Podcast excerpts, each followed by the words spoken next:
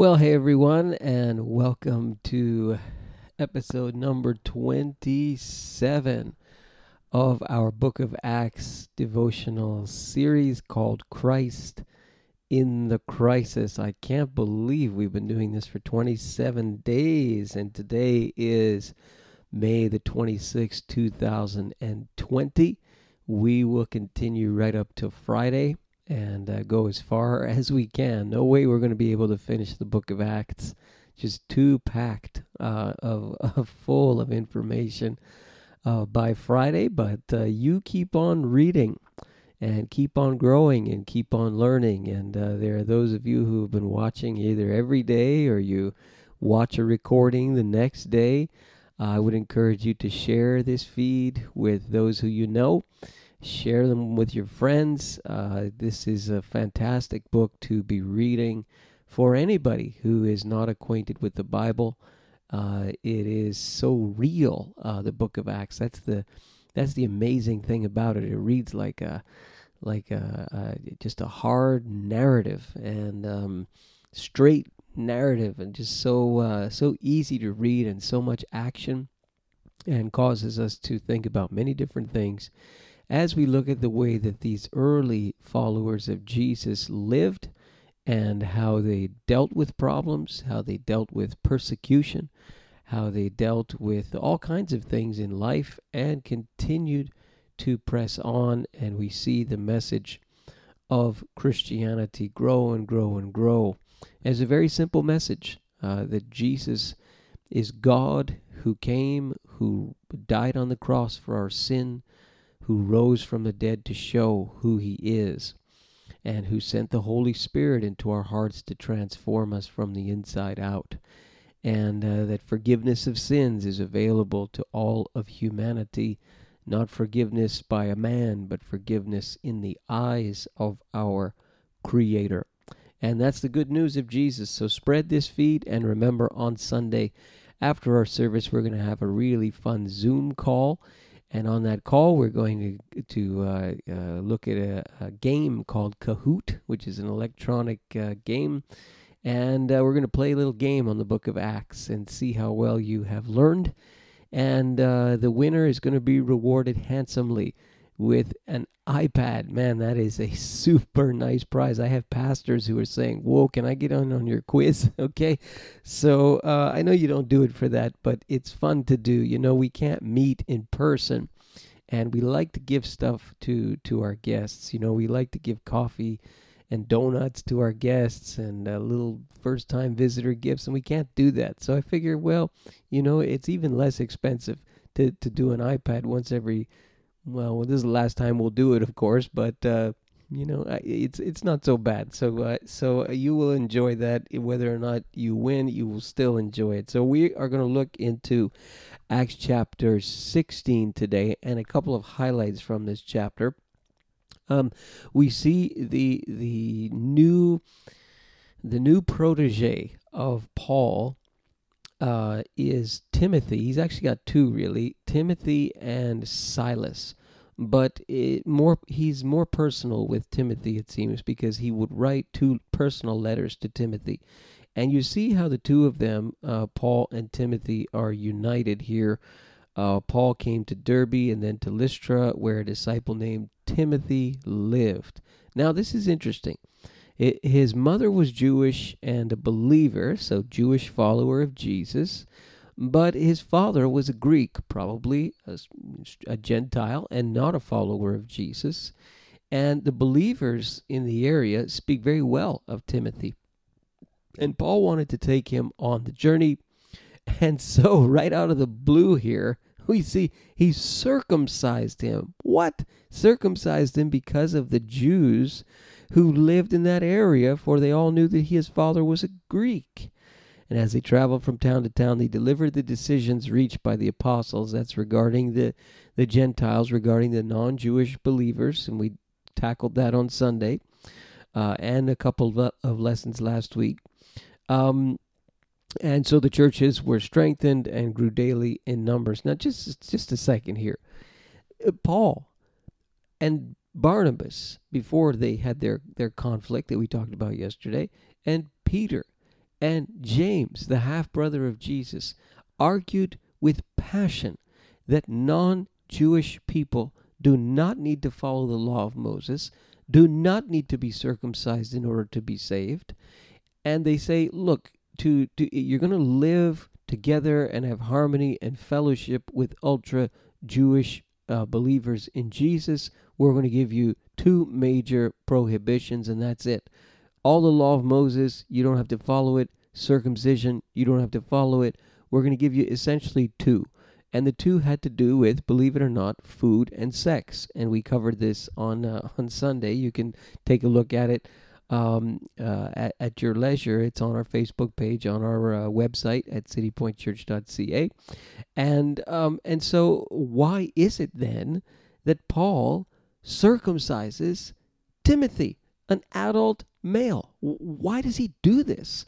Now, we're told very briefly here because of the Jews who lived in that area, for they all knew his father was a Greek. Now, here's the kicker, and you have to understand this. Paul and Timothy were going to preach the gospel to Jews, to Gentiles, and everything in between, you know, if there is such a thing and they were going to preach the message to whosoever and because of the of the history and because the people in the area knew who Timothy's parents were Paul knew and presumably Timothy agreed with him that it would be a, a problem for him not to be circumcised because of his father's uh, uh, Gentile roots. And so, in order to to have that credibility and that open door, he circumcises him. This is not so that he would be saved. This is not so that he would be a good Christian. This was so that his witness and his preaching would be unhindered. And so you've got to to understand that because it's very odd that he would do this, but it is a very wise maneuver, albeit, I suppose, a painful one, but a very wise maneuver on Paul and Timothy's part. And Paul would write later to the Corinthian church, you know, to the Jew I became a Jew, to the Gentile I became a Gentile. I have become all things to all men so that I might win some. And this is the idea. For him, circumcision is just a tool uh, but not something so that Timothy would somehow be in a right standing with God. Okay, so this is a very interesting lesson to observe, and then you see uh, another interesting lesson here from verses six to ten, where they are actually stopped by the Holy Spirit from preaching in certain areas for a certain period of time. We're not entirely sure why, but it's very clear in verses 6 and 7. Uh, two terms are used uh, the Holy Spirit and the Spirit of Jesus would not allow them to enter one place, Bithynia, um, another place, uh, uh, the province of Asia. Now, eventually they would go there, eventually the gospel would go there, but for whatever reason, they felt like the Holy Spirit stopped them from preaching the gospel in an area. This is really something. What it shows, if anything, uh, for sure, is that these men had a very close walk with the person of the Holy Spirit, so much so that they were convinced that it was not the time for them to preach in those places. Wow, um, just amazing uh, to to see that. Um, and then you see Paul's call by God to Macedonia to preach the, the, the gospel there. Uh, and then you see him move, and uh, w- we see the conversion of a, a God fearing woman by the name of Lydia. Uh, we see this happen to her, and then the major highlight of Acts chapter 16, and this is in the city of Philippi. And Paul would write a letter to the Philippian church when he was imprisoned in one of his imprisonments. And um, here we see what goes on in this place. It's quite powerful. And uh, we run into um, a confrontation where um, uh, uh, they're going to the place of prayer. We don't really know what that is. Perhaps it's a synagogue or something. And they're met by a woman, and we're told in verse 16 of Acts 16 that she, quote, had a spirit by which she predicted the future. The language of that translation is not that great. Uh, the the Greek reads more like this: She had a pythonic spirit. What is that? The answer is we have no real clue what that was. But what Luke is at least trying to say here is that this woman had a, a problem with an evil spirit, a, a, a, demon, if you want to use that word, an unclean spirit, if you want to use that term. Now, I have seen this uh, in in my ministry of more than uh, or about 20 years as a pastor and about 10 other years as a as a very active volunteer. I have seen this, but I have seen this quite rarely. Paul saw it here, and she would make a lot of money for her owners uh, uh, predicting the future or fortune telling. Now, uh, devils and demons don't know the future, but they certainly can make it look like they do. We see this happen even today in the modern world. And so eh, she is creating an annoyance for their preaching. And it's not that she's saying inaccurate things, she's just doing it in a way that detracts from what they're trying to do. These men are servants of the Most High God who are telling you the way to be saved. Well, that's true. That's what they were doing. But it became an irritant to Paul and it was a distraction for his message. And he finally got so annoyed, he turns around and, and we're told here, said to the Spirit, In the name of Jesus Christ, I command you to come out of her. And at that moment, the Spirit left her. Wow.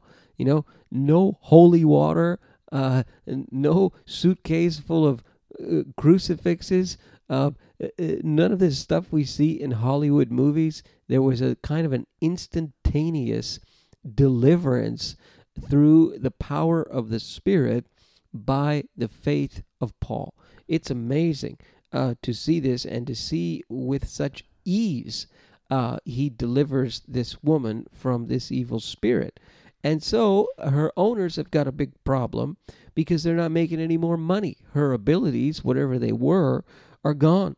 And so they persecute Paul and Silas. Um, these are not Jewish people persecuting Paul and Silas. These are non Jewish people, and they're pretty upset because their business is gone. They drag, drag them into the marketplace to face the Roman authorities, and they say, you know, these men are Jews and they're throwing our city into an uproar by advocating customs unlawful for us Romans to accept or practice. So they're not Jews at all, they're Gentiles. And the crowd joins and they attack Paul and Silas and the magistrates order that they be stripped and beaten with rods. They are severely flogged. Man, this is that's like the second time at least that Paul has been flogged. One time he was flogged and almost left for dead, and here uh, Paul and Silas are severely uh, flogged. They're thrown into prison. Uh, the jailer was commanded to guard them carefully. Now, the penalty for a jailer uh, under the Roman rule there, who if their if their prisoner escaped, the the the uh, the jailer would be put to death. Just remember that. And so he puts them in the inner cell, fastens their feet in stocks, and these men are singing in the middle of the night. They've just been flogged severely, stripped and flogged, and they're singing in the middle of the night. Amazing. Where the why are they so happy? Well, because again, they have the Spirit of the living God living within them. And so uh, they're singing hymns to God. We don't know what hymns, of course, they were singing. Those have been ancient things, probably the Psalms. And the other prisoners are listening to them. And there's this earthquake that takes place. Presumably, this is this is because of God is doing something. It says the foundations of the prison were shaken, and the prison doors flew open. That's definitely not normal. And everyone's chains came loose. Oh man, if you're that Philippian jailer, your heart is pounding out of your chest because if you don't keep a hold of those prisoners, you're going to lose your life in the morning. And the jailer woke up. Uh, he's sleeping on the job. And when he saw the prison doors open, he drew his sword and was about to take his own life because he thought that the prisoners had escaped. And Paul shouts, Don't harm yourself. We're all here. So the jailer calls for lights. He rushes in and he's shaking, trembling before Paul and Silas. And look at this question that he asks Sirs, what must I do to be saved? This is the question of uh, that that runs through centuries of time. What must I do to be saved? Tell me. So it's it, what's clear is this jailer heard about salvation, heard the gospel message in a rough sense, probably, through the singing of Paul and Silas in his prison. It was like a kind of a testimony to him. Maybe it bothered him. Maybe he had questions about it when he heard it. We don't know. But he has a clear question here What must I do to be saved? Tell me and look at the answer from Paul and Silas. They don't say, well, you need to be baptized. Well, you need to go and, and do such and such. Well, you need to become a good person. Well, you need to uh, clean up your life. What do they say? Believe in the Lord Jesus, and you will be saved, you and your household. Their faith in the Lord Jesus. That is what he needed to do to be saved. And implicit in there, we talked about this on Sunday, is this idea of repentance. Often in the book of Acts, we see believe, repent, repent, believe. And the idea of having faith in Jesus implies this, this concept of repentance. It's the idea that you are now you are now sick of your sin you are now uh, you you now do not like it. You now you've developed um, uh, because of what God is doing in your life. You've developed almost a, this kind of hatred, this kind of sense of being sick of sin. And that's what repentance is. It's a change of heart, a change of mind toward sin. What you used to love, you no longer love you you you changed your position on the subject of sin that's how you know that you're developing faith in Jesus because at that point then you're turning away from sin and turning toward Jesus who can deliver you from your sin and forgive you of your sin so believe in the Lord Jesus and you will be saved you and your household. And they spoke the word of the Lord to him and all the others in his house. Presumably, they made it into the jailer's house in the middle of the night. At that hour of the night, the jailer took them, washed their wounds, and immediately he and his whole household were baptized.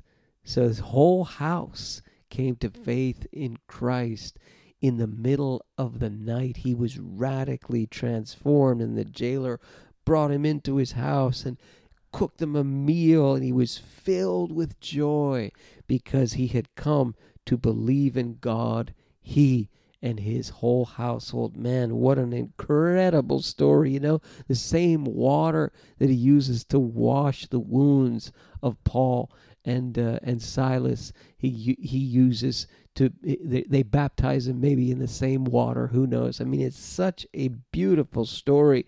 And um, so in the morning uh, the magistrates they want to know uh, uh, they want to release um, uh, paul and silas.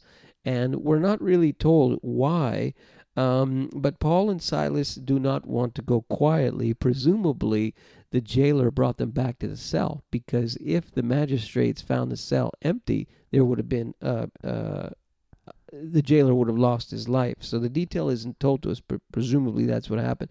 And so Paul says to the officers, he's he's going to put up a little bit of a fight here, and he's going to say, "No way, we're we're we're not we're not just leaving this the way that it is." They put us in, they beat us publicly with no trial, but we are Roman citizens. Hmm. And they threw us in prison, and now they want to get rid of us quietly? No, let them escort us out. I mean, Paul's very direct. The magistrates are alarmed. Uh, they came to appease them and escorted them from the prison, requesting that they leave the city. Paul and Silas come out. They go back to Lydia's house. Lydia uh, was a fresh convert, and they met with uh, with the other people in the church there. However many we don't know, and then they left. It is such a beautiful story, but that question just runs through the eras of time. What must I do to be saved? And the answer is your faith. And your faith can be this small, it can be tiny, tiny little faith. But if it is an authentic faith and if it is a sincere faith, then it is a faith that leads to salvation. So I trust this has been a blessing to you. Remember, your faith transcends all this stuff that's happening, all these things that are happening in planet Earth. Your faith is stronger than that. Keep it in Christ, keep holding on to Him and watch what he does in your life through the power of the Spirit. I look forward to being with you again tomorrow for day number 28. Until then, God bless you.